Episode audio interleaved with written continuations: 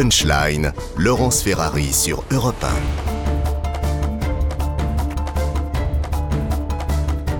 Bonsoir à tous et bonsoir à toutes. Bienvenue dans Punchline ce soir sur CNews et sur Europe 1. Pierre Palmade sera bien incarcéré à la maison d'arrêt de Fresnes. Ainsi, on a décidé la cour d'appel. La question c'est quand?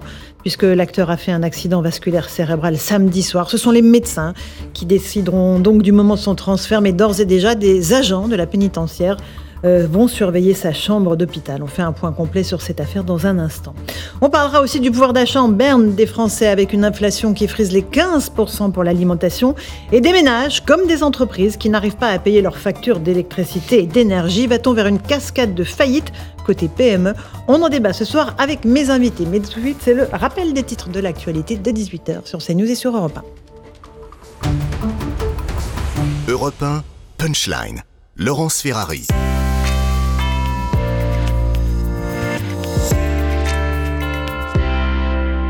Pile 18h sur Europe 1 et sur CNews. Bienvenue si vous nous rejoignez à l'instant. La contestation contre la réforme des retraites. Tous les syndicats de la SNCF appellent à une grève reconductible et ce à partir du 7 mars. Même chose pour les organisations syndicales de la RATP. Euh, tous souhaitent durcir le mouvement afin de montrer leur opposition totale à cette réforme portée par Elisabeth Borne. Et puis pas d'accord non plus entre les médecins libéraux et la sécurité sociale. Les nouveaux tarifs de consultation proposés par l'assurance maladie ont été rejetés par les principaux syndicats. La sécurité sociale propose 26,50 euros contre 25 actuellement et jusqu'à 30 euros pour les praticiens prenant des engagements territoriaux. Le ministre de la Santé, François Braun, regrette l'absence de responsabilité des médecins. La Première ministre Elisabeth Borne est au Salon de l'Agriculture aujourd'hui, deux jours après euh, la visite d'Emmanuel Macron. La Première ministre a déjeuné avec les organisations professionnelles agricoles. Au menu des discussions, la sécheresse historique sur tout le territoire français. Écoutez-la. Moi, je ne peux pas vous dire ce qui va se passer dans les prochaines semaines. Simplement, on souhaite vraiment anticiper, ne pas gâcher, gaspiller de l'eau aujourd'hui dont on aura besoin demain. Et c'est le sens de la mobilisation des préfets. Et puis plus globalement, bah, tout ça nous montre l'importance d'avoir un plan global pour euh, réduire euh, les fuites dans les réseaux, pour que chacun s'engage dans des démarches de sobriété. Et c'est l'ensemble de ces éléments que je présenterai au cours du mois de mars. Et puis Marine Le Pen devait également se rendre au Salon de l'agriculture ce mercredi. La présidente de, l'ancienne présidente du Rassemblement national à l'Assemblée a annulé sa visite. Une blessure à la jambe empêche de faire le déplacement. Et puis Londres et Bruxelles trouvent un accord sur l'Irlande du Nord. Ils prévoient de réduire les contrôles douaniers sur les marchandises de Grande-Bretagne arrivant dans le pays. Rishi Sunak et Ursula von der Leyen sont réunis à Windsor le Premier ministre britannique et la présidente de la Commission européenne saluent cette décision. Voilà, 18h, pratiquement deux minutes, on se retrouve euh, dans Punchline sur CNews et sur Europe 1 avec Louis de Ragnel, chef du service politique d'Europe 1. Bonsoir Louis. Bonsoir Laurence. François Pupponi, ancien député, merci d'être là. Bonsoir Laurence. Nous sommes avec Nicolas Meillan, ingénieur et expert en énergie. Bonsoir, Laurence. On va parler dans un instant de toutes vos problématiques, ainsi qu'avec Loïc Le Floch-Prigent. Bonsoir, merci Bonsoir. ancien président de GDF, et Marc Toiti, économiste. Bonsoir, Laurence. Pouvoir d'achat, énergie, électricité, euh, facture, inflation, c'est au menu. Beaucoup de choses, absolument. euh, mais avant cela, on va évoquer euh, l'information du jour. C'est décision de la Cour d'appel de Paris qui a annoncé euh, ce matin le placement en détention provisoire de Pierre Palmade. Il sera placé dans un établissement pénitentiaire adapté. On va rejoindre tout de suite euh, notre envoyé spécial, euh, peut-être sur place Thomas Bonnet et Jules Bedeau. Bonsoir à tous les deux. C'est la maison d'arrêt de Fresnes, a priori, qui a été choisie. Est-ce qu'il peut, il y a des raisons valables pour cette hospitalisation à Fresnes, Thomas?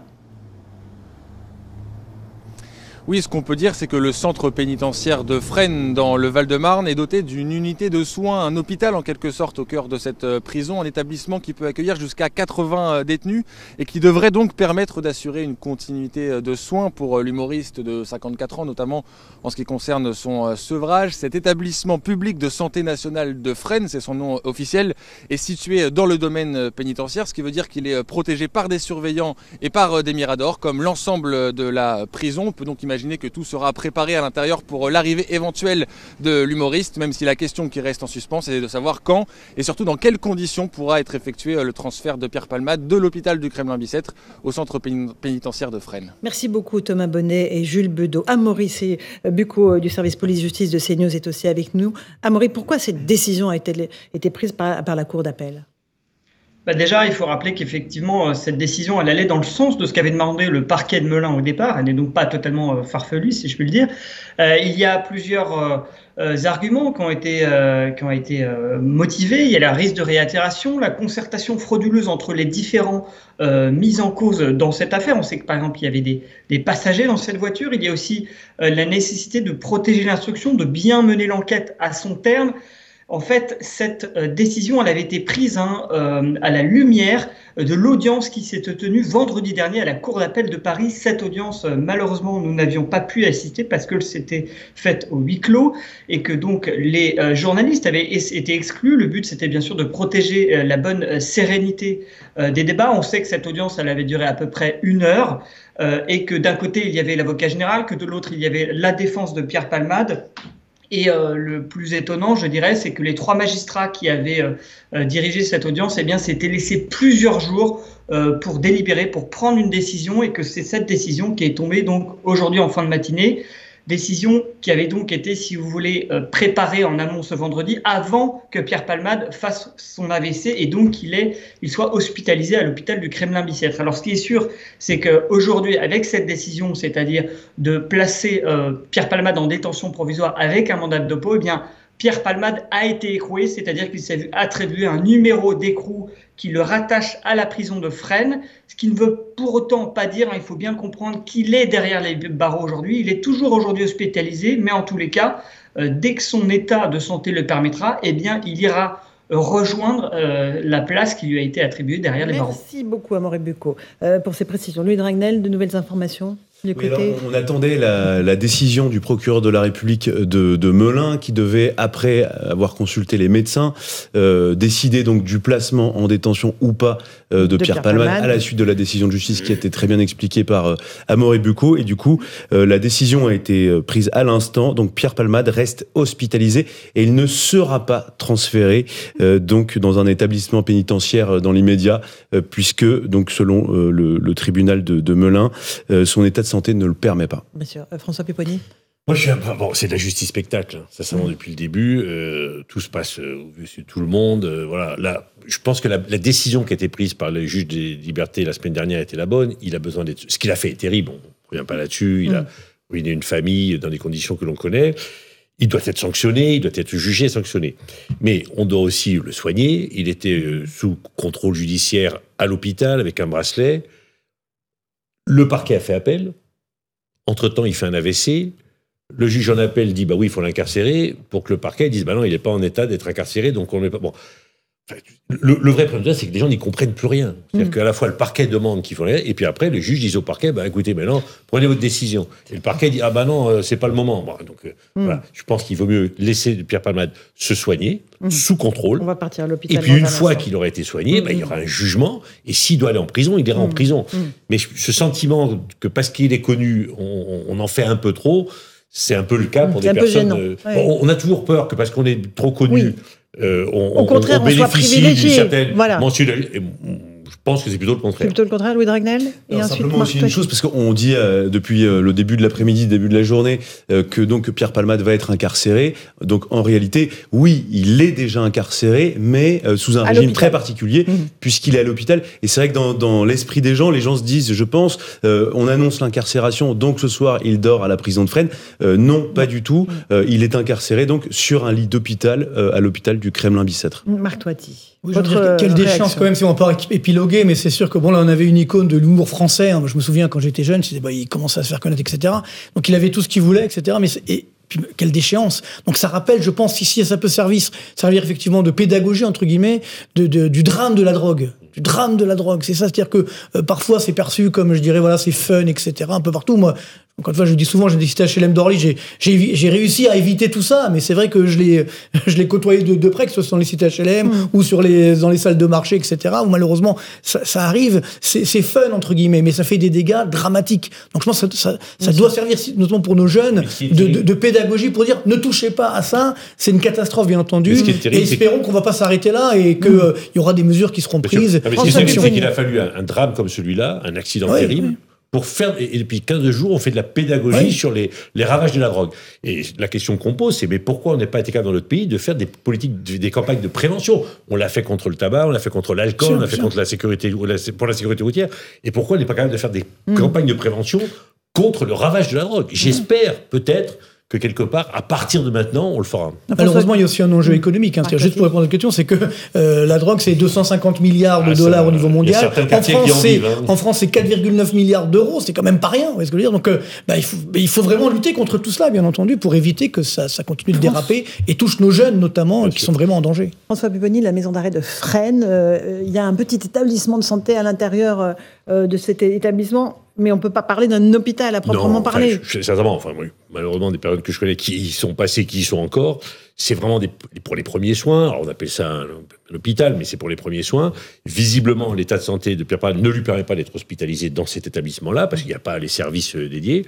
Et quand vous êtes en prison et que vous tombez malade, euh, avant d'avoir y compris un protocole de prise en charge, c'est pas sur des pathologies lourdes. On sur les pathologies lourdes. Hein, sur les pathologies lourdes. Hein. Bon, il y a des gens qui, se qui, ne sont pas soignés en prison. Voilà, faut, faut connaître aussi l'état euh, de nos établissements pénitentiaires où il y a une surpopulation et où la prise en charge des pathologies n'est pas à la hauteur de ce que devrait être dans un pays de ce qu'elle devait être pardon, dans un pays mmh. comme le nôtre. Mmh. Louis Dragnel, la France est régulièrement condamnée hein, d'ailleurs euh, pour l'état de ses, euh, ses, prisons et la façon dont on soigne les détenus.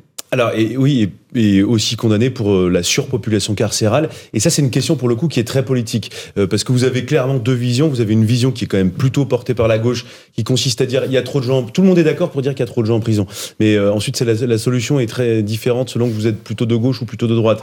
Avec à gauche quand même une logique qui consiste à se dire que la, la, prison par principe est mauvaise et donc il faut vider les prisons. Et à droite, quand même cette volonté de se dire oui, il y a une surpopulation de 117, 120 actuellement euh, dans le parc pénitentiaire français. Euh, et donc, il faut construire davantage de places de prison. Il faut moderniser euh, le parc pénitentiaire français pour permettre d'accueillir plus de gens, mhm. puisque mhm. la société est plus violente. Bon, en tout cas, voilà, on a cette décision de la Cour d'appel de Paris qui est donc infirmée par le tribunal de Melun. C'est vrai que là, il y a de quoi s'y perdre, Louis Dragnel. Hein. ah, ah, oui, oui, c'est pas ça du tout. pas détention provisoire. Voilà, et en plus, donc ça, c'est uniquement l'enquête s'agissant de l'accident de la route. Ensuite, il y aura une autre enquête. Enfin, il y a une autre enquête euh, qui est menée euh, conjointement sur le trafic de stupéfiants. Alors pour l'instant, on, on, sait assez peu de choses puisque on entend surtout parler de l'enquête, euh, l'accident de la route, avec un bébé quand même qui a été tué, avec un enfant de 6 ans. on ne sait pas très bien dans quel état il va sortir. On sait simplement que il ne va pas bien. En tout cas, c'est ce que son avocat dit. Et, et donc oui, c'est pas facile de s'y retrouver dans cette histoire. D'autant plus qu'il y a une pression médiatique et nous y participons de fait sur l'institution judiciaire et donc forcément, sous pression, l'institution judiciaire a aussi des gages à montrer. Vous savez, euh, on en parle quand même très souvent. On a l'impression parfois que la justice est, est, faible avec les forts et, inversement avec les, mm. les, petites gens. Euh, eh bien là, euh, la justice essaye aussi de montrer, mm. en tout cas ceux qui la rendent, que Pierre Palmade n'est pas au-dessus des lois et donc c'est la mm. raison pour laquelle, et ça je pense que c'est important que les téléspectateurs, les auditeurs le sachent, euh, la justice est plutôt sévère euh, s'agissant de Pierre Palmade. S'il ne s'appelait pas Pierre Palmade, s'il n'était pas connu, euh, aujourd'hui Pierre Palmade serait sans doute à, à l'hôpital, mais absolument pas en détention. Allez, une toute petite pause. On se retrouve dans un instant dans Punchline sur CNews et sur Europe 1. À tout de suite. Punchline, Laurence Ferrari sur Europe 1.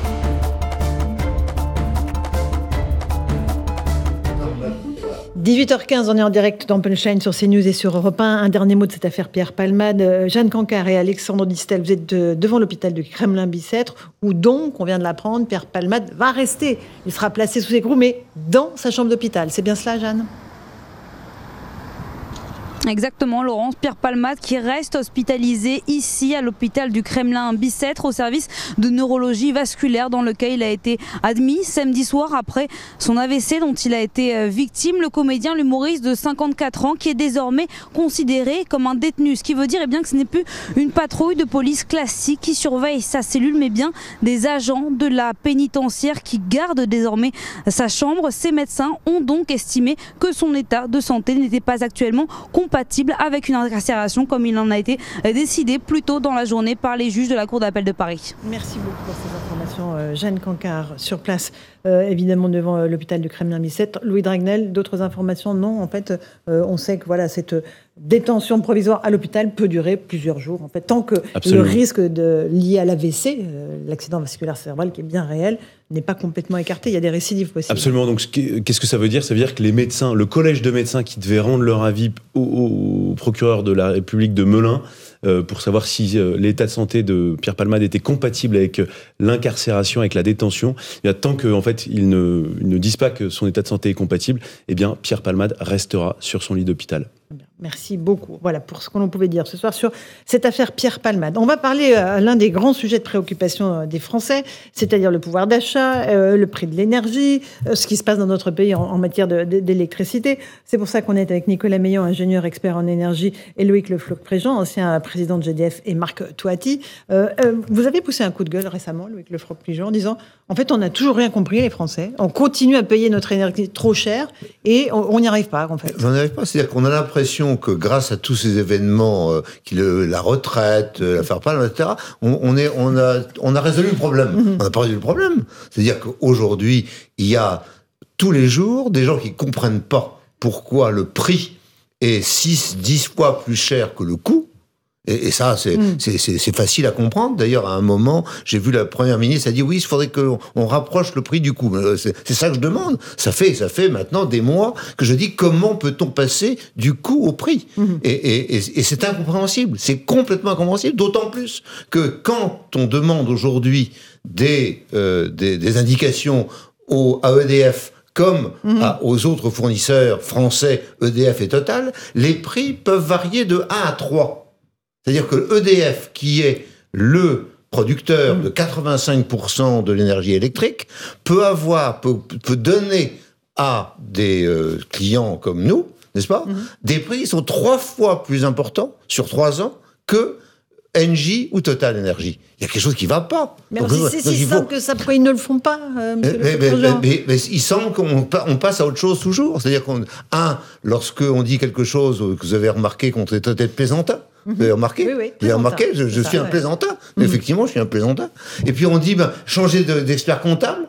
Moi, je dis, moi, j'ai amené quelques papiers là. C'est ce que m'a dit la ministre de l'énergie. C'est ce qu'on vous a dit. Mais, mais c'est pas le sujet. Le sujet, c'est comment passe-t-on du coup qui n'a pas varié, mhm. je répète, qui n'a pas varié, de 85% d'électricité, le coût sont les mêmes hier, avant-hier et avant-avant-hier. Ces coûts-là sont aux alentours de 50 euros le mégawattheure et peuvent monter à la pointe à 70. Voilà, c'est les, coûts. Et c'est les coûts, ces, ces coûts-là sont des coûts qui sont effectivement euh, donnés comme prix aux grands industriels français dont j'étais et que je connais encore assez bien. Donc c'est voilà. Mmh. Et pourquoi soudain les boulangers sont euh, astreints à payer dix fois plus? Pourquoi l'ensemble du commerce, euh, 450 000 personnes qui qui m'arrêtent pas de me téléphoner, comment ça se fait que je vais déposer le bilan, je vais fermer, je vais... comment ça se fait? Et les industriels, les industriels sont aujourd'hui en négociation avec euh, soit EDF, soit les autres fournisseurs, Engie et Total, et on arrive à ces différences. Expliquez-moi pourquoi. Mhm. C'est-à-dire qu'il y a un gouvernement, il y a un ministre, il y a EDF, il y a Engie, il y a Total. Expliquez-moi ce qui se passe. Mhm. Et, c'est ça que demande l'ensemble du monde, euh, du, monde de l'entreprise aujourd'hui. Mhm. L'ensemble du monde de l'entreprise. Les industriels, les petits industriels, mais également les commerçants et les artisans qui vont crever. C'est-à-dire sur les 33 000 boulangeries, la moitié vont crever dans les mois qui viennent, puis ils comprennent pas. Alors la seule chose qu'on a fait, c'est assez, amusant, c'est qu'on a dit, comme il y a des boucliers, on comprend pas bien, parce qu'il y a des cases. Vous avez, ok, il faut des cases, des fameuses cases. Il suffit de faire une croix, hein, c'est ce que m'a dit Mme Pannier-Runacher. Alors comment on dit ça? On, va retarder un peu la, facture. Et alors les factures sont en train d'arriver là, la facture de janvier arrive là ces jours-ci. C'est-à-dire que les gens commencent à m'appeler en disant, mais finalement vous avez raison, les factures c'est bien ce que vous aviez dit. Bah oui, c'est bien ce qu'on avait dit. Mhm. Mais les factures arrivent, le bouclier, je sais pas comment on l'a calculé, je sais pas si on a caché la bonne case, si l'expert comptable a été bon ou pas, si on a changé ou pas. Mais enfin, en tous les cas, le résultat, c'est quand même que les types vont crever, la bouche ouverte, euh, et, que les consommateurs vont s'apercevoir qu'il se passe quelque chose dans ce pays, y compris alors dans la boulangerie, c'est clair, hein, la moitié des boulangers vont disparaître, mais également dans l'ensemble des commerces, l'ensemble de l'artisanat et la plupart des TPE et PME qui sont malades de la situation actuelle. Marc ce sont des cascades en faillite là qui s'annoncent. Ah, ah, oui, complètement. Alors, juste pour revenir sur ça, ce qui est assez incroyable, c'est que les prix euh, du gaz, notamment au niveau international, ont baissé. C'est ça qui est assez, fou. C'est-à-dire qu'il y a encore quelques mois, à l'arrière, on dit bon, ben, il y a une flambée, donc on pouvait éventuellement, même si on peut pas le justifier, je suis d'accord avec euh, Loïc, mais à la rigueur, mais là, malgré la baisse des prix sur les marchés, si vous voulez, puisque effectivement l'hiver, bon, jusqu'à présent, a été relativement clément, eh bien, donc là, on aurait dû avoir une répercussion sur les prix de vente. Ben non, on a une répercussion quand ça monte, mais on n'a pas de répercussion quand les prix baissent. pas compris. Voyez pourtant, pourtant, Dieu sait s'il est fort. Hein. Il n'a pas non, compris. Non, pas plus que moi. Mais, c'est vrai. Mais, c'est vrai, non, l'enjeu, voilà, c'est-à-dire qu'aujourd'hui, il y a certainement des, euh, des, euh, des distributeurs qui ont acheté effectivement à un certain prix et qui ne veulent pas euh, pratiquer le nouveau prix à l'heure actuelle. Donc, et, le drame, ce qu'on évoquait tout à l'heure avant l'émission, c'est qu'effectivement, il y a euh, certains distributeurs qui imposent des contrats sur trois ans on vous impose le prix fort sur trois ans, sinon c'est encore plus cher. Non, mais là, on a la possibilité de rompre les contrats. Alors voilà, mais, mais aujourd'hui, ah. le problème, c'est qu'a priori, euh, oh, malheureusement, ce que proposent les distributeurs, c'est des contrats sur trois ans. Donc ce qui fait que, ben, normalement, on a la possibilité de le faire. Moi, le gouvernement, je les ai entendus nous dire, on ben peut, euh, vous avez le droit de rompre les contrats.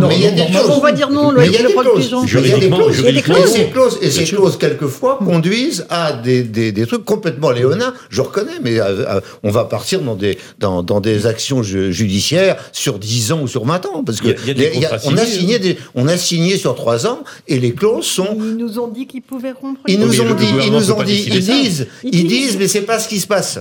Ce n'est pas ce qui se passe. le, gouvernement ne peut pas décider de rompre unilatéralement des contrats signés entre deux parties privées. pourquoi ils le disent? Bah, Ils le disent, mais hein, sauf que le contrat, oui, on peut dire on rompt le contrat, mais dans la clause, il est marqué que si vous rompez le contrat avant la fin, vous payez trois fois plus cher. Non, alors il faut renégocier. Si c'est trois fois plus cher, c'est déjà trois fois, c'est pas mal. C'est L'État a voulu. Non, non, non, mais c'est incroyable. C'est incroyable. Alors, pas tous en même temps, les garçons. juste pour répondre à votre question également, Laurence, tout à l'heure, sur, euh, parce que vous parlez des, faillites en cascade, il faut savoir qu'aujourd'hui, les chiffres hein, de la Banque de France montrent qu'on a une augmentation de plus de 50% des défaillances d'entreprises sur un an, au mois de janvier 2023. Alors, c'est vrai qu'on part de très bas, puisque pendant le coronavirus, on a donné tellement d'aide, même à des entreprises qui finalement devaient disparaître, qu'elles sont restées en vie. Donc maintenant, elles disparaissent. Mais non, non, c'est pas celle-là qui disparaît. Non, je sais, c'est ce que, ce que j'allais dire. Ah, Attendez, Loïc, laissez-moi finir. Mais c'est ce que, ce que j'allais dire. C'est qu'effectivement, celles qui devaient disparaître sont en train de disparaître, mais même les autres. Donc on a effectivement ces faillites en cascade qui commencent à augmenter. Et ce qui est extrêmement dangereux, on s'est beaucoup gargarisé sur le taux de chômage qui a baissé, etc. C'est maintenant qu'on va voir les difficultés pour les entreprises et donc pour l'emploi par la suite. Donc il y a un vrai impact économique. Nicolas Meillan, c'est aussi votre grande inquiétude, les TPE, les PME. Hein. Oui, parce que donc, euh, si on prend le chiffre de marque, en fait, ça, ça comprend les micro-entreprises qui sont à peu près 48 000 sur, euh, sur 50 000 entreprises. Donc moi, j'ai retraité les chiffres, je les ai enlevés parce que je trouve qu'elles faussent les chiffres. Mhm. Dans ce cas-là, c'est plus, plus 50%, c'est plus 100% de hausse hein, pour ces PME et ces TPE. Mhm. Et si on regarde même par rapport à l'avant-Covid, en 2019, on est déjà à plus 30%. On a un gouvernement qui nous explique non, c'est en cours de rattrapage, de normalisation. Si on regarde au niveau européen, on est au niveau de faillite de 2015. Il faut remonter à 2015 pour retrouver au niveau européen, j'ai regardé aujourd'hui les chiffres d'Eurostat, euh, ce niveau-là. Donc, euh, moi, j'avais alerté sur l'Europe. L'Europe, en sacrifiant un accès à l'énergie bon marché, se suicide. Euh, c'est en cours devant nos yeux et personne ne fait rien. Mmh. Euh, et, je reprends, je reprends les clauses de sortie. Mhm. Les juristes me disent des clauses de sortie anticipées, strictement incompréhensibles et très dures. Quelquefois 10 ou 20 fois le, le, le, prix euh, annuel. c'est ça la réalité. En fait, ce qu'a dit le gouvernement, c'est mettez-vous d'accord, trouvez des solutions, renégociez. Mais ceux qui ont, les, entreprises qui ont signé le contrat disent OK, on va renégocier, mais on applique le contrat que vous aviez signé. Et si on sort de ce contrat, ça vous coûte plus cher. Non mais, ah oui, mais, juridiquement, c'est un problème. C'est que, le c'est que le prix de, l'énergie, le prix du gaz et l'électricité, il n'augmente pas depuis un an, le 24 février 2022. Il augmente depuis juin 2021. Et on a même un ministre de l'économie, Bruno Le Maire, qui en septembre 2021 nous dit c'est pas possible, c'est trop cher, il faut décorréler le prix de l'électricité et du gaz. C'était pas en septembre 2022, c'était en septembre 2021. C'était il y a un an et demi. Mhm. Et qu'est-ce qu'on a fait depuis? Et là, on l'a vu récemment, la sortie euh, de l'Allemagne qui dit attendez, moi je vais pour la réforme du marché d'électricité. Ah oui, oui, on va y Je vais consulter mon peuple, on va en discuter peut-être d'ici la fin de l'année, etc. Ah non, non, de, la fin de 2024, ils veulent les tu Allemands. tu veux, tu veux sortir du marché d'électricité Attention, Nicolas, tu es un plaisantin. Tu es un plaisantin. Moi, je suis un plaisantin de, de, plaisantin. Vous êtes des plaisantins tous parce que vous n'avez pas compris. La ministre Agnès Pannier-Runacher a dit que ceux qui disaient qu'on peut sortir du, euh, du, système du euh, marché électricité européen, on était des plaisantins. Et moi, juste l'écouter. Elle, répondait à mes questions il y a quelques jours euh, à propos de ce système électrique européen. Vous savez que euh, le prix de l'électricité, euh, il mhm. dépend effectivement euh, de nos centrales nucléaires, mais pas que. il dépend beaucoup des importations. Et le prix des importations est élevé, puisque mhm. d'autres fabriquent sur base de gaz. Puis il y a une fake Et ça, ça vous paraît pas aberrant? Non, mais je vais essayer de terminer mon propos, si vous le permettez. Rien que là-dessus notre prix d'électricité est basé sur le prix du gaz qui dépend donc des autres. Bah, quand on importe, en règle générale, et c'est bien pour ça qu'il faut sortir des énergies fossiles, on, on, dépend des autres. C'est pour ça qu'il faut être souverain. Quand on a le prix du pétrole qui mhm. augmente et qu'on n'est pas producteur de pétrole, on, le, on paye le prix des autres. Et c'est pour ça qu'il faut développer des énergies renouvelables dans les 15 ans qui viennent. Et c'est pour ça qu'il faut développer des, des réacteurs nucléaires si on veut être indépendant réellement et payer le vrai prix. Voilà pour ce que disait Agnès Pannier-Runacher. Monsieur Le Président. Tout est faux, puisque le, pendant qu'elle parlait, le prix du pétrole et le prix du gaz étaient en train de baisser, donc, euh, donc ça n'a rien à voir. Et il n'y a jamais eu de problème d'acheter à des gens qui ont envie de vendre. Et donc, si jamais on n'a pas assez d'électricité à un moment, ben, il y en a euh, en Allemagne, on peut en acheter, on achète au prix. C'est ce qu'on a Mais fait dans la mesure où c'est marginal, hein. où c'est marginal par rapport à notre consommation, puisque l'intégralité de notre, pratiquement notre consommation est euh, fournie par le nucléaire, l'hydraulique et un certain nombre de, de fossiles, euh, la, question qu'elle pose ne se pose pas. C'est faux. Voilà, je voulais juste, oui, corriger un peu ce que dit Agnès Pannier-Runacher, parce qu'elle dit oui, le prix dépend des importations. C'est vrai, mais quelle est la part des importations On importe 10, 15% d'électricité. Or, aujourd'hui, dans le nouveau calcul de la creux du tarif réglementé, la part des importations, c'est 55%. 55%. Alors que nous, le nucléaire, plus hydraulique, c'est 85%. Donc moi, je veux bien payer un prix élevé pour 15%, mais pas pour 55%, qui vous amène une hausse artificielle de l'électricité, x2 début février. Là, on vous explique, ah, on a un bouclier tarifaire contre la machine, l'usine à gaz qu'on a créée, mhm. super, plus 15%, mais en fait, tout ça n'a pas de sens. On est, on est en train de payer l'électricité comme si on apportait 55% d'électricité sur le tarif du gaz. C'est lunaire. Mhm. Et, et, on en vend, la plupart du temps, on en vend. Oui. Actuellement. On en vend. Peut-être pas aujourd'hui parce qu'il fait un peu froid, mais juste les jours d'avant, on en vendait. Donc ce qu'on demande juste, ce qu'on demande juste, c'est qu'on paye l'électricité importée au prix. cher pour 15%. Et le reste, on le paye à 50 euros du mégawattheure nucléaire hydraulique. Point barre. C'est très simple. C'est très compliqué pour le gouvernement. Marc, toi, ce qui est incroyable, c'est quand même, il y a toujours ce mépris de la part du gouvernement. C'est-à-dire, vous êtes des plaisantins, etc. Alors que là, on voit, ça c'est incroyable dans la déclaration.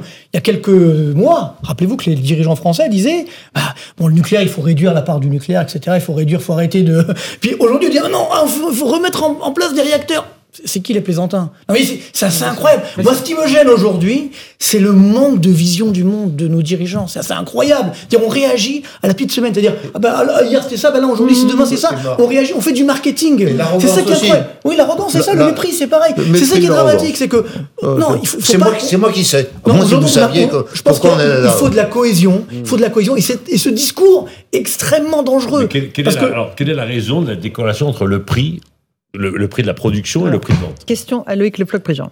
Parce que voilà, quelle est la raison? Bah Vous avez hein deux minutes. Eh bien, je demande à Madame Borne, à Madame Desrochers de m'expliquer quelle est la raison. Moi, je n'en vois pas. C'est-à-dire ah, que, moi, que, que moi, j'ai un coût j'ai un coût. Ce coût pour 85% est de l'ordre de 50 euros le mégawattheure. Mhm. Si jamais j'achète de l'ordre de 15% à l'extérieur, c'est pas toujours le cas, je le paie au prix cher très bien. Donc j'ai un prix moyen et ce prix moyen va m'amener en principe aux alentours de 70 euros le mégawattheure. Mhm. C'est ça qu'il y avait avant et c'est ça qu'il y a mhm. toujours. Il n'y a pas de raison. Alors sauf s'il y a un très grand froid et que soudain et que tous les réacteurs sont en cabane, ce n'est pas le cas. Donc aujourd'hui, ce n'est pas le cas. Donc il n'y a pas d'explication rationnelle. Et la seule explication qu'on me donne, c'est les Allemands veulent pas. Ben, je dis les Allemands veulent pas, mais moi, j'ai, moi, j'ai payé les centrales nucléaires, j'ai payé les centrales hydrauliques, j'ai payé tout ça, moi, en tant que, en tant que mm. contribuable et en tant que contribuable, en particulier industriel. Pourquoi je bénéficie pas de ça?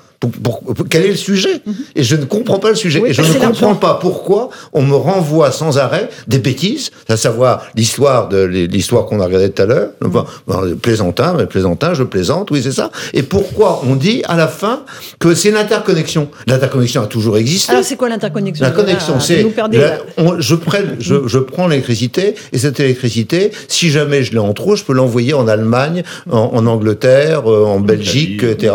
Bon. Et d'un autre côté côté, si jamais à un moment j'en ai pas assez, je leur demande. Et donc il y a une relation commerciale. De, commerciale. Et cette relation commerciale a toujours existé, toujours existé. Et à partir de 1992, cette relation commerciale a existé avec les pays de l'Est. Alors on fait une toute petite pause. Je vous passe la parole ensuite, Nicolas Meillan. Le rappel de titre de l'actualité sur Europe 1 et sur CNews avec Adrien Spiteri.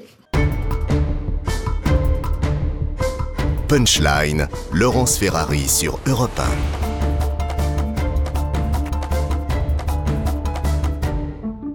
18h35 en direct dans Punchline sur CNews et sur Europe 1, toujours avec Loïc Lefloc-Préjean, ancien président de GDF, Marc Toiti, économiste, Nicolas Meillan, ingénieur expert en énergie, François Pupponi et Louis de Ragnel, spécialiste de politique euh, française. Plus que d'énergie. Plus que d'énergie. Euh, alors, on va laisser euh, parler ceux qui connaissent. On, évoquait ce prix de l'électricité, Nicolas Meillan. Est-ce qu'il y a une solution simple, en fait? Bah, déjà Parce que là, on a les artisans étranglés, le gouvernement qui dit tout, tout, va bien, Madame la Marquise. Qu'est-ce qui se passe Un peu d'éléments de contexte pour savoir déjà comment on est arrivé là.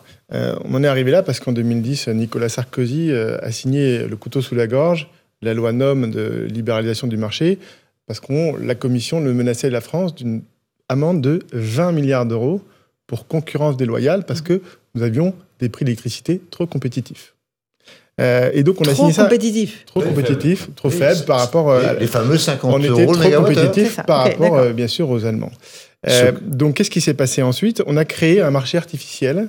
Alors moi j'ai regardé récemment parce que je pensais qu'il y avait peut-être 10, 12, 15 fournisseurs alternatifs. C'est des gens qui fabriquent des, qui fournissent des factures mais qui produisent pas d'électricité. Il y en a beaucoup plus, hein il y en a 125 en tout. 125 125, donc vous imaginez 125 sangsues qui sont comme ça sur le dos d'EDF, aspirer son sang depuis 10 ans. Et puis là, on se réveille, on se dit, ah, ben, c'est bizarre, EDF a perdu 20 milliards d'euros, c'est quand même étrange. C'est bizarre. Ce soir, 64 milliards d'euros de dette, c'est complètement dingue. Bah, oui, expliquez, trouvez un marché où vous avez le concurrent principal qui vend à tous ses concurrents sous son prix de production et, qui ne fait pas faillite. Ça n'existe pas. Donc, on arrête, on enlève les sangsues, on met fin à ce système. Aujourd'hui, plus il y a de censure, plus vous payez cher l'électricité. Euh, c'est ce qui s'est passé aujourd'hui, puisque comme les censures ont le droit à 100 TWh sur 400, euh, ben, s'ils en demandent 200, ça veut dire qu'en gros, votre prix d'électricité va être multiplié par deux. C'est aussi simple que ça, on ne sait pas pourquoi, mais ça, ça a été... Et là, on est passé de 100 à 120 quand même. Euh, comme ça. Et on est revenu. Non, mais ça, c'était. bref. Donc, ce qu'il faut savoir, c'est que, voilà, que, comme on, a des censures, il faut s'en débarrasser. Alors, l'autre solution, bien évidemment, ça se passe au niveau européen. Mais euh, au niveau européen, ça fait un, mois, un an et demi que Bruno Le Maire nous dit que c'est absurde. Et là, on voit que les Allemands nous disent que on va peut-être attendre encore un an et demi avant de faire quelque chose. Ah bah ils veulent attendre les européennes de 2024. Et, comme moi, j'ai pas vu d'initiative française depuis 30 ans euh, pour prendre le contre-pied de l'Allemagne, hmm. je sais pas si ça va se passer dans les semaines qui viennent. Bon, allez. Euh, et, la seule solution, c'est d'arrêter de payer les factures. C'est ce que j'explique à, tout le monde. Arrêter de payer les factures. Ils vont faire comment nos, petits artisans C'est la seule solution. C'est ce que je dis à mes. mais ils n'ont pas les moyens de se battre contre les fournisseurs d'énergie. les, gens, l'association des commerçants qui, qui regroupe 450 000 personnes, je les ai eus ce matin, j'aurais dit, écoutez, la seule solution, c'est arrêter de payer les factures. Les factures sont arrivées là, on voit bien qu'ils sont gênés, puisque les factures arrivent en ce moment-là depuis, depuis un ou deux jours. Et elles sont salées bah, arrêtez, Elles sont salées, les factures? Bah oui, elles, ont, elles sont six fois euh, plus importantes que le, le, mois de décembre. Donc, euh, donc euh, ça, ça, ne marche que si tous décident d'arrêter de payer. Ah C'est-à-dire que il faut, faut, faut, faut tout arrêter de payer. si la seule solution, c'est il faut quelque chose, il faut qu'un événement arrive. Et, et je, moi, je, je conseille ça aujourd'hui parce que parce que c'est insupportable d'avoir des, des, des commerçants, des, des commerces, des, enfin, 15 000 boulangers sur 33 000 vont fermer hmm. dans, les, dans les semaines qui viennent. c'est insupportable. Non, euh, c'est un, peu dangereux de conseiller ça parce qu'effectivement, euh, après, il y a une dette qui va, qui va courir et après, euh, ah, les concerts sont pas les payeurs. Hein, Loïc, je, si après veux, vous allez payer pour tout le monde, je ne paye pas parce que je veux déchirer mon contrat. Non, d'accord. Et, le, gouvernement m'a dit que je pouvais déchirer mon contrat. on est d'accord. On est d'accord, mais conseiller ça, encore une fois, c'est, on a un système de droit. On ne peut pas imposer ça. On va pas payer de fait. Voilà, de fait, malheureusement. Parce qu'ils mettront la clé sous la porte. la clé sous la porte. Malheureusement, c'est pas pareil. C'est ça. C'est ça facto, après, il y aura des poursuites, etc. Mais, forcément, il y aura des poursuites, mais à partir du moment où l'État dit attention, vous pouvez déchirer les contrats, vous inquiétez pas, c'est ce qui a été dit. À partir du moment où le président de la République, en octobre, dit surtout signez pas les contrats parce qu'il n'y a pas de problème, et que un mois après, la dirigeante de la Creux dit ben non, il faut signer les contrats, autrement vous n'avez pas d'électricité à partir de janvier, on voit bien que l'État dit des choses contradictoires, des injections contradictoires. Donc je dis voilà, l'injection mmh. contradictoire qui consiste à dire euh, je déchire mon contrat, ben, je déchire mon contrat, par conséquent je ne paie pas la facture, c'est tout. Puisqu'on m'a dit qu'il fallait. Nicolas Meillan, une solution parce que Olivier Grégoire se plaint en permanence de dire moi j'ai 12 milliards d'euros, mais j'arrive pas à les distribuer parce qu'apparemment les gens sont pas assez intelligents pour cocher une petite case. Et de l'autre côté, on a des TPE et des PME qui disent. ça, c'est Agnès Pannier-Runacher qui dit ça. Ah oui, c'est vrai. Sur la petite croix. De notre côté, on a des TPE et des PME qui nous disent nous, on veut juste le bouclier tarifaire. Combien ça coûte pour eux? 12 milliards. Bah, ça tombe bien, c'est exactement les 12 milliards d'Olivier Grégoire. Donc peut-être qu'on peut les mettre en relation et comme ça on résout le problème. Donc on envoie les factures, les factures on les envoie à l'Élysée ou à Matignon. Ah, ah 12, 12, égale 12. En tout cas, ils ne sont pas sortis d'affaire. Euh, j'aimerais qu'on parle aussi de l'inflation, parce que ça c'est votre grand dada, mon cher Marc Toiti. Euh, c'est le principal sujet de préoccupation, avec une explosion des prix de l'alimentation de 14 à 15 et ça pourra prendre encore 10%, hein, d'après les spécialistes de la grande distribution. On regarde toutes ces explications de Célia Judas et Olivier Madinier et on en débat ensuite.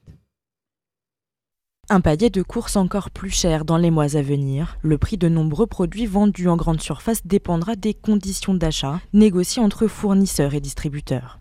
Après 12% d'inflation alimentaire subie en 2022, les Français redoutent une nouvelle flambée des prix. Je n'ai jamais de caddie en dessous de 100 euros, alors que je ne fais pas de folie dans les achats. Ça devient très compliqué. Les pâtes sont à des prix intouchables, je veux dire le lait, le beurre, euh, tout a augmenté. Oui, il y a beaucoup de prix qui ont augmenté, effectivement. Euh, le fromage, qu'est-ce que j'ai remarqué? Les pâtes, après la viande. Les industriels qui connaissent une hausse de leurs coûts de production réclament quant à eux une augmentation des prix de 10 à 15% en moyenne sur l'achat de leurs produits. Des hausses de prix exagérées pour les grandes surfaces, comme l'explique Dominique Schelcher, PDG de Système U. Autant les choses étaient très justifiées tout au long de l'année dernière face à la guerre et à la hausse des matières premières, autant cette année, je pense qu'il y a une recherche d'effet d'aubaine de la part d'un certain nombre d'acteurs. Selon les chiffres de l'Association nationale des industries alimentaires, à ce stade des négociations, moins de 6 industriels sur 10 ont signé leur contrat avec les distributeurs, contre 8 sur 10 habituellement. Mais quelle que soit l'issue des pourparlers, tous les acteurs s'accordent à dire que les prix en rayon devraient encore augmenter. Euh, voilà pour le constat, Marc Toiti. Euh, l'inflation, c'est une réalité intangible. On nous avait annoncé qu'elle baisserait. Euh, bah, tous les mois, on nous annonce qu'elle va baisser, bah elle monte. Oui, bah, là, encore, malheureusement, c'est triste à dire, mais bon, il y a beaucoup, effectivement, je dirais, de supériorité affichée par nos dirigeants ils se sont plantés complètement depuis un an et demi. C'est-à-dire, moi, j'étais l'un des rares à dire que l'inflation va augmenter en 2021, mais euh, je suis pas devin. On voit bien cette inflation augmenter avant la guerre en Ukraine. Il faudrait dire que cette inflation vient de la guerre, en Ukraine. L'inflation est, née en 2021 parce qu'on a injecté trop de liquidités dans, le circuit économique mondial, ce qu'on appelle la planche à billets, trop de dettes publiques, alors qu'il n'y avait pas d'offre en face. C'est la règle de base de l'économie. La demande est supérieure à l'offre, les prix augmentent. Et ensuite, effectivement, on a laissé l'inflation s'installer. Est arrivée la guerre en Ukraine, ça a ajouté sur les prix des matières premières. Vous savez, l'inflation, c'est comme le dentifrice. Une fois qu'il est sorti du tube, on peut pas le remettre. Donc c'est exactement ce qui s'est passé là. On a laissé filer l'inflation, on n'a pas réagi, et maintenant, on, est, enfin, on est, nos dirigeants sont en panique parce qu'ils savent pas comment gérer. Là, j'ai les chiffres, les derniers chiffres de l'Insee du mois de janvier 2023. Les prix du sucre, combien de hausse sur un an? 37,3 c'est assez incroyable.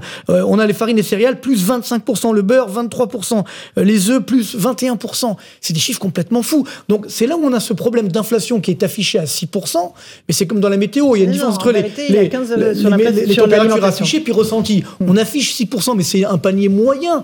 Mais ce qu'on consomme au quotidien, notamment les biens alimentaires, sont en train de flamber. Et la nouveauté, c'est que jusqu'à présent, on avait cette inflation qui était donc liée essentiellement à l'énergie, à l'alimentaire. Maintenant, c'est en train de se généraliser. C'est-à-dire, vous prenez l'inflation globale en France, donc elle est à 6% en moyenne, hors énergie et alimentaire, elle est à 5,6%. Donc, c'est là le drame. C'est que cette hmm. inflation est en train de se généraliser, elle concerne tout le monde, et comme les revenus et les salaires au hmm. sens large n'augmentent pas à l'aune des prix, il y a une vraie baisse euh, de pouvoir d'achat. Donc, on me dit, on peut rien faire. Ben, si le gouvernement, là, il pourrait faire quelque chose, il pourrait Comment on donne du pouvoir d'achat aux Français? Ben, En baissant les impôts qu'on paye. Par exemple, la CSG, que tout le monde paye. Là, tout de suite, on donne du pouvoir d'achat. Simplement, si vous faites ça, ben, ben, il faut réduire certaines dépenses. Et or, c'est exactement l'inverse qu'on fait. On augmente ces dépenses publiques en permanence. En permanence, je vous rappelle que la dette publique française, en, moins de deux ans, a augmenté de 580 milliards d'euros. De combien a augmenté le PIB, ça veut dire la richesse qu'on crée en France, avec l'inflation sur la même période 161 milliards. J'ai mis 581, j'ai récupéré 161. Donc il y a bien un problème aujourd'hui d'allocation de ces moyens et d'inefficacité de la politique euh, économique française. C'est malheureux à dire. On va, reprendre un, truc simple que tout, que tout le monde comprendra. Euh, il y a, grossièrement, on était euh, à un litre d'essence, un litre de diesel à 1 euro. Ok. Maintenant, on vous dit, on va être à 2. Alors, qu'est-ce qui s'est passé? Est-ce que, pendant le même temps, il y a eu un coût de, du pétrole ou un coût du gaz qui a conduit à ça? Il y a eu juste un petit moment, hein, mais aujourd'hui, c'est pas le cas. C'est qu'on arrive à grossièrement avec euh, les, prix que les, les, coûts de, de, de, de, la production sur le pétrole à des prix où à une période on avait un super ou euh, un diesel à 1 euro. C'est le même prix le même prix de, donc, il y a des gens qui donc on a monté de 1 à 2. Bon, hmm. alors sur ces deux, combien il y a pour les taxes? Ben, Il faut le dire, c'est pas la peine de se cacher. 1 euro 1. 1,1 euro. Quand on est à 1,80, à 1,80, on a 1,1 euro de taxes. Alors on peut, on peut le dire. C'est pas la peine. Donc, on a augmenté les taxes sur hmm. le, euh, le, diesel et sur euh, l'essence, ce qui a conduit à augmenter les prix. Très bien. Alors qu'est-ce que vous faites? Qu'est-ce que vous faites? Vous savez, vous avez des transports qui euh, augmentent par conséquent, donc ça, c'est de l'inflationniste. Vous avez le fait que vos salariés viennent en voiture, ben, ça leur coûte plus cher. Vous avez tout un ensemble de choses qui, qui l'ensemble est inflationniste. Qu'est-ce qui a créé cette inflation? L'État, en augmentant les taxes.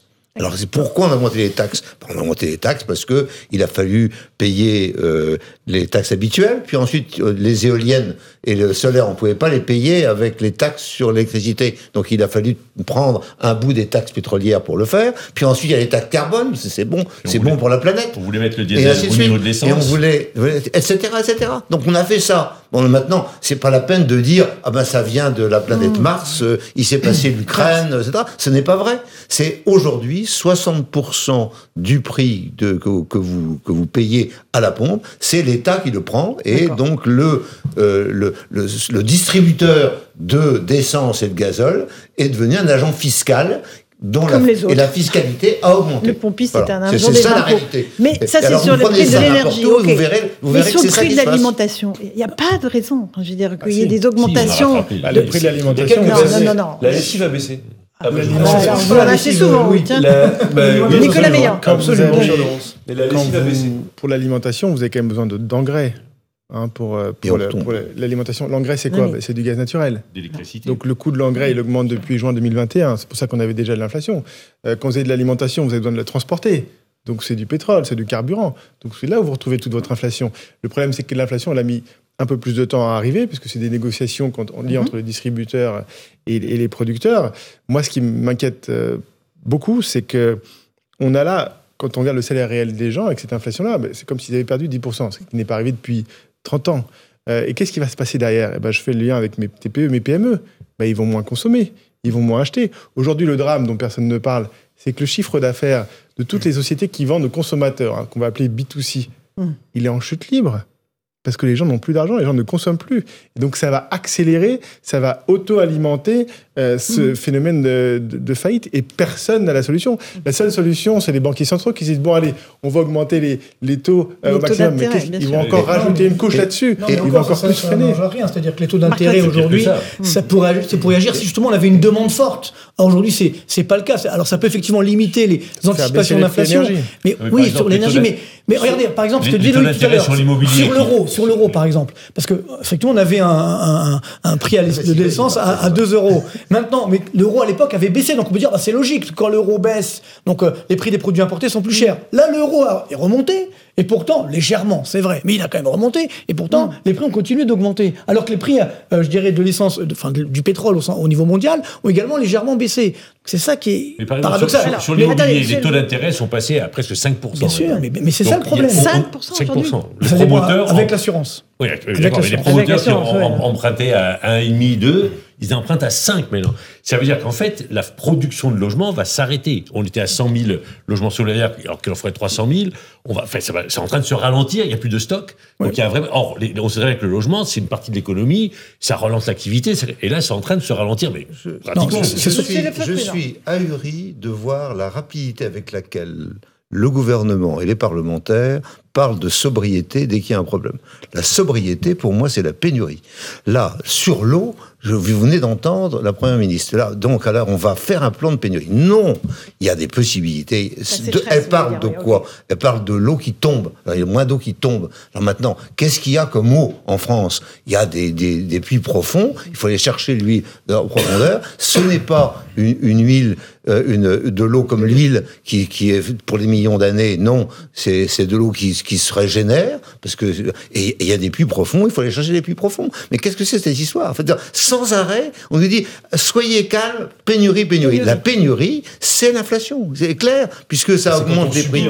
il faut, arrêter. Si jamais j'ai un produit abondant, si jamais j'ai un produit abondant, ben, il y, a, y a la possibilité, effectivement, de baisser les prix. Si jamais il y a pénurie, les prix augmentent. Et on a organisé la pénurie de pétrole mhm. euh, avec les, les écologistes qui ont dit non, non, surtout, allez pas chercher le pétrole, je vais pas chercher le pétrole. Et le pétrole a monté. Mhm. C'est normal. La pénurie, et la sobriété, c'est la même chose, c'est le même sujet. Mm-hmm. Et je, je, suis irrité parce que je, je m'aperçois que on accepte ça. Ah oui, il faut être sobre. Oui, c'est vrai. C'est une espèce de, on va être en robe de bure.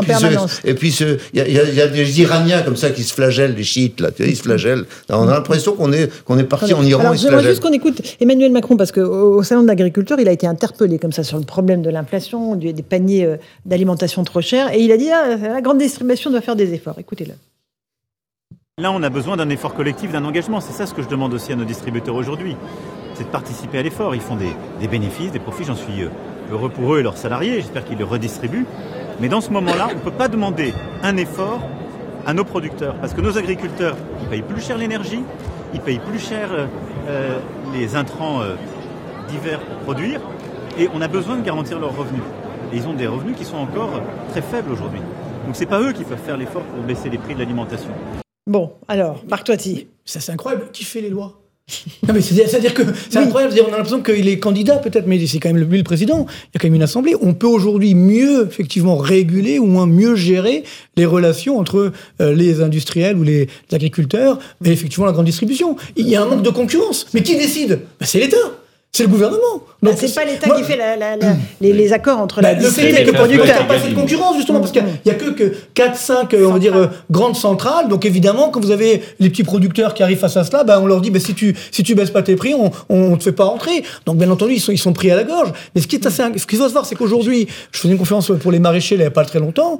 Euh, ben, en fait tous les, les produits donc euh, les légumes, les fruits etc sont vendus au même prix à toutes les enseignes. Et puis après les enseignes ben, se débrouillent et puis ils prennent plus de marge que d'autres etc. Mais c'est finalement globalement la même qualité. C'est pas euh, Lidl qui est moins bien que d'autres, etc. Comme on fait, on le fait parfois croire. Donc c'est un problème de concurrence, tout simplement. Alors il y a des pays où c'est pire, ça c'est vrai. Mais, encore une fois, ce que je trouve très dangereux, c'est que, le président est en train de mettre encore dos à dos effectivement les industriels et les agriculteurs ou euh, les distributeurs.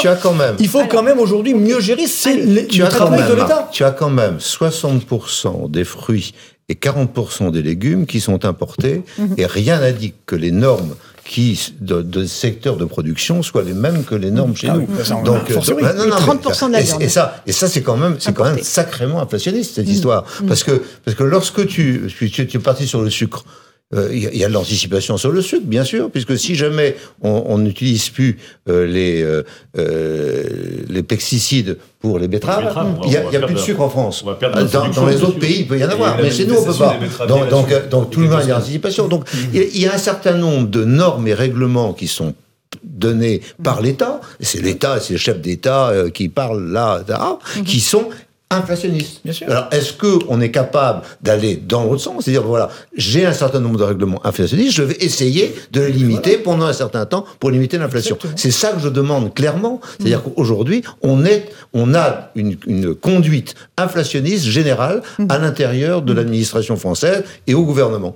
Et, et, cette sobriété, moi, me, me, me, sort par les yeux, parce que je, je, pour moi, la sobriété, c'est la pénurie. Et la pénurie, c'est l'inflation. Nicolas Meillon. Oui, juste une petite remarque. Emmanuel Macron aime bien demander demandé un effort aux distributeurs. La semaine dernière, il a demandé un effort à Total pour limiter le prix de l'essence.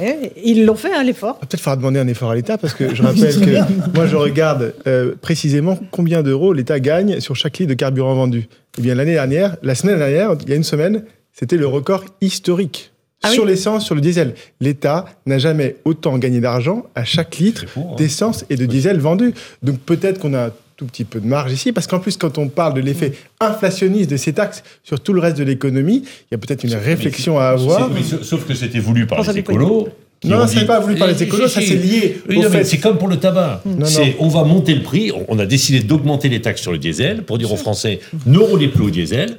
Ceux qui le font, ils vont payer passer à l'électrique. Comme pour le tabac, on taxe pour soi-disant faire en sorte que les gens n'en consomment plus, mais on encaisse. Et en disant, bah, vous avez la solution, c'est l'électrique. Et ça a été fait volontairement. Et, pénurie électrique, donc augmentation du prix de l'électricité et pénurie de nouveau. Bon, on n'a pas eu de coupure de courant quand même. On peut se féliciter de ça. On est, on est dans une situation de pénurie potentielle. Non, s'il est clair, il est clair que si jamais on change aujourd'hui 10% euh, de plus du parc, euh, on, est, on est en situation de pénurie parce qu'on sait qu'on n'aura pas les terroirs qu'il faut. il y a une météo très clémente. Souvenez-vous, en, décembre, janvier, il a fait très très doux. Il a fait très très doux surtout. Et, il a fait doux, c'est ce qui a sauvé Absolument, politiquement. Mais, bon, euh, Emmanuel Macron a été très. Et on ira acheter de l'électricité en Allemagne produite avec du charbon. Non, mais il y a quand même une sorte de schizophrénie. C'est que d'un côté, effectivement, on prône justement de limiter la consommation, on prône la pénurie, après on se plaint qu'il y a de l'inflation. Pour savoir ce qu'on veut. C'est-à-dire que globalement, on ne peut pas avoir euh, je pourrais m'interroger, Marc, après ce que tu dis, sur l'existence ou non d'un gouvernement. J'ai le droit de m'interroger. je prends, l'exemple de la betterave. Pénurie. Je prends l'exemple de la betterave. Non, on a, ça sera le dernier mot, François. On a, supprimé, le pesticide sur la betterave. Mm. Donc il y aura moins de production de betterave, donc moins de production de sucre. La seule raison pour laquelle le ministre l'a fait, c'est pour éviter d'être un jour mis en cause pour des problèmes de santé publique. Donc il dit moi, l'avenir ce matin, c'est ma situation qui me préoccupe. On reprendra ce débat évidemment parce qu'il va de, il est récurrent et euh, il passionne les Français. Merci beaucoup à vous quatre, à vous cinq d'avoir participé à Punchline. Dans un instant, c'est nous qui vous remercions. Mais revenez quand vous voulez. Euh, c'est Christine Kelly avec ses invités pour Face à l'info. Et Europe 1, c'est Europe Soir avec Raphaël Delouvé et Arthur Morio. Bonne soirée à vous sur nos deux antennes.